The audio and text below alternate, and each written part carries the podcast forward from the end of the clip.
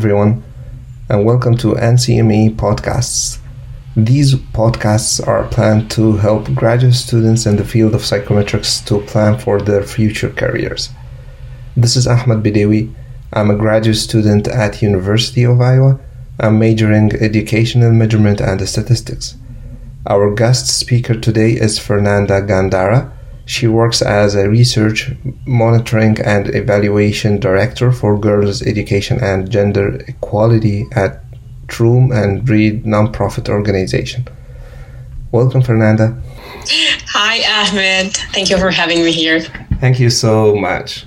So, uh, as we are planning for those uh, podcasts to give uh, some hints and tips for graduate students who are majoring uh, psychometrics or educational measurement in any other universities, uh, to give them um, a, plan for their future careers. So, would you mind to talk a little bit about your experience and your background and uh, in the field of educational measurement and statistics? Sure. So um, I hold a PhD in psychometrics from the University of Massachusetts Amherst. Um, and uh, since I was done with my coursework back in 2015, I think, uh, I started working um, in the international education field doing mostly uh, evaluation uh, of educational programs in countries uh, all over the world. Um, and uh, today I, I do something similar. I work in um, educational evaluation. I'm focusing on gender these days. Uh, and uh, as such, I do a lot of evaluation psychometric work um, in, again, in international, in an international context in, in countries other than the US. Okay, awesome. So, um, for from your experience, uh, what factors did you consider when you decide to join your career path or decide your career path? So it's I wasn't planning to start a career in international education, if that makes sense. Uh, once I finished coursework, my fellowship also ended. So I had a three year fellowship with UMass. And um, I had to find a job. I could have stayed um, at the university doing other research activities there. But there was this opportunity to uh, join an organization as a consultant, uh, an organization that does work in evaluation of projects in international education. And I took that opportunity because um, it was it, it, first it was interesting to me at the, at the time um, the um, the project I was going to be involved in was um, in the Democratic Republic of the Congo which was the country where I also did my dissertation so I felt uh, it was a good opportunity to continue working on a few things that I had already started as part of my dissertation, or at least that was the intention at the time.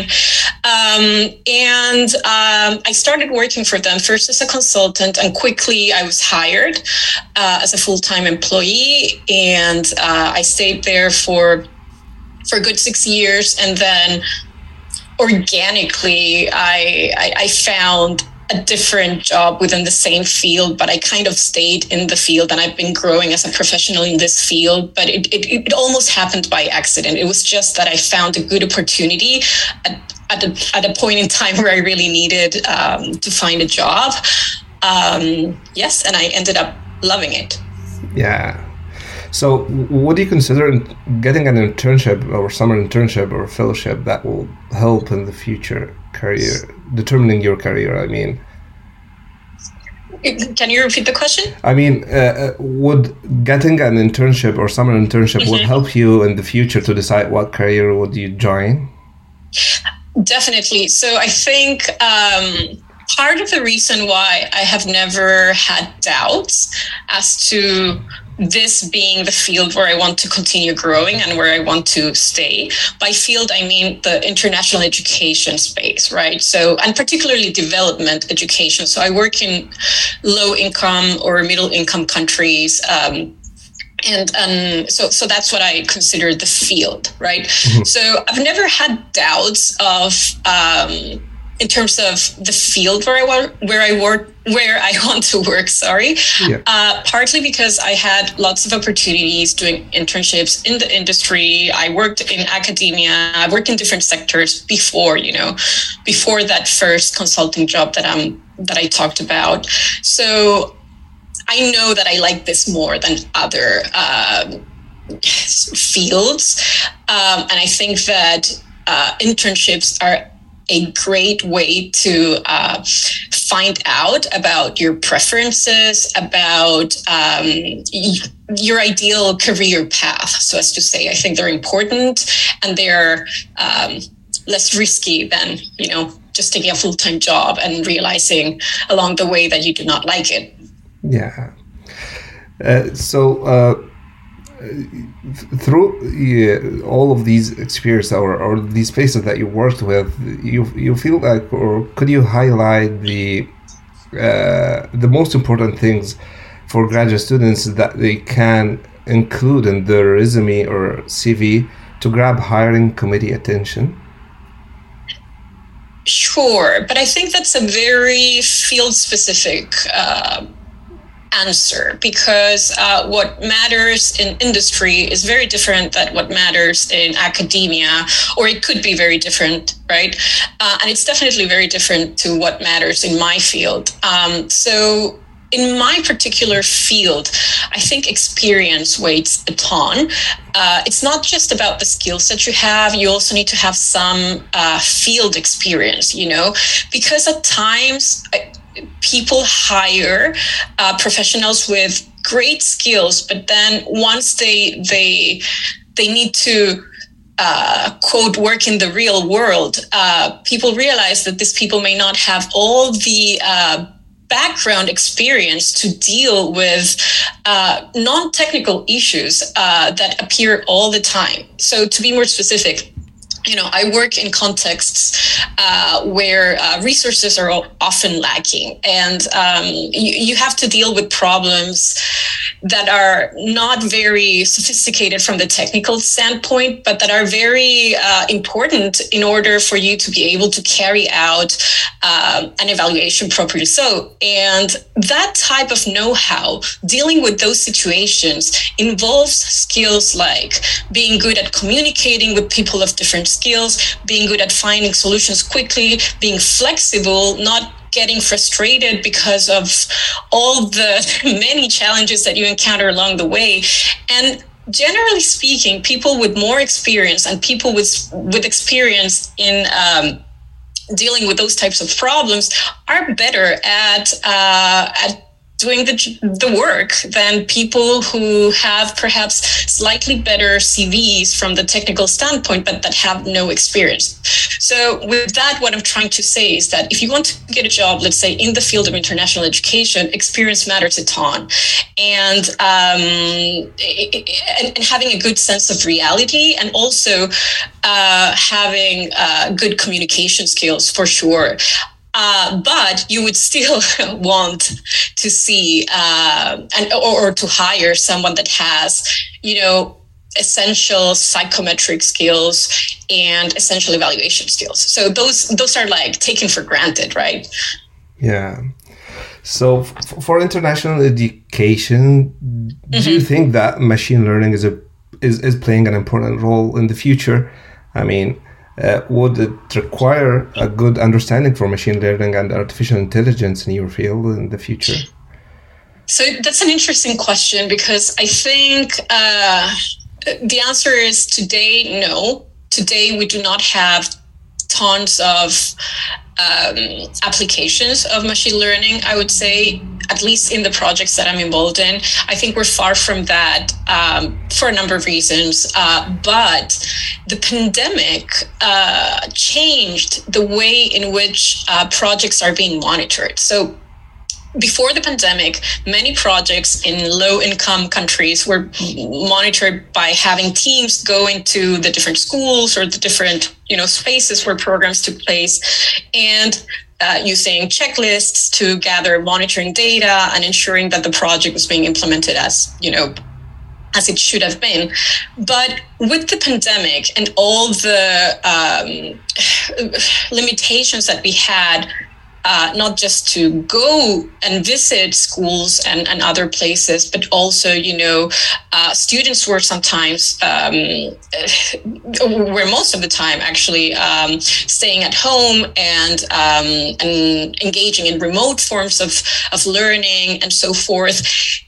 All of that changed the way in which we did monitoring. And now we're able to to reach a lot more people through uh, technology based uh, monitoring. So uh, we are using, let's say, cell phones to reach out to participants and ask whether they are being, you know, taught what they're supposed to be taught and whether they're engaged and happy and all of those things. So technology, in a way, because of the pandemic, changed uh, the scale uh, that we are able to reach through monitoring and uh, the speed with which we get data. And so having more data and uh, at more frequent rates actually opens the door for a lot of machine learning opportunities. And I would think that in the future, in the next couple of years, um, there will be a lot more um, interest and opportunities to use machine learning in international education, largely because of this shift that happened due to COVID. Okay. Uh, so, uh, finally, if you have like one or two advices to graduate students who want to or, or interested to to uh, to have their career in future careers in international education, what those two pieces of advice would be? um, so if if you're like me and you and you love the world out there and you and you love uh, helping people who need it the most because uh, the types of projects that I'm involved in are not necessarily again hyper sophisticated in terms of technical um, technical characteristics, but they are important. They're important projects. They really are meant to help people who need it um, the most or a lot at the very least. So uh, if you're like that, if you have that vocation, I would say international education is something you need to consider.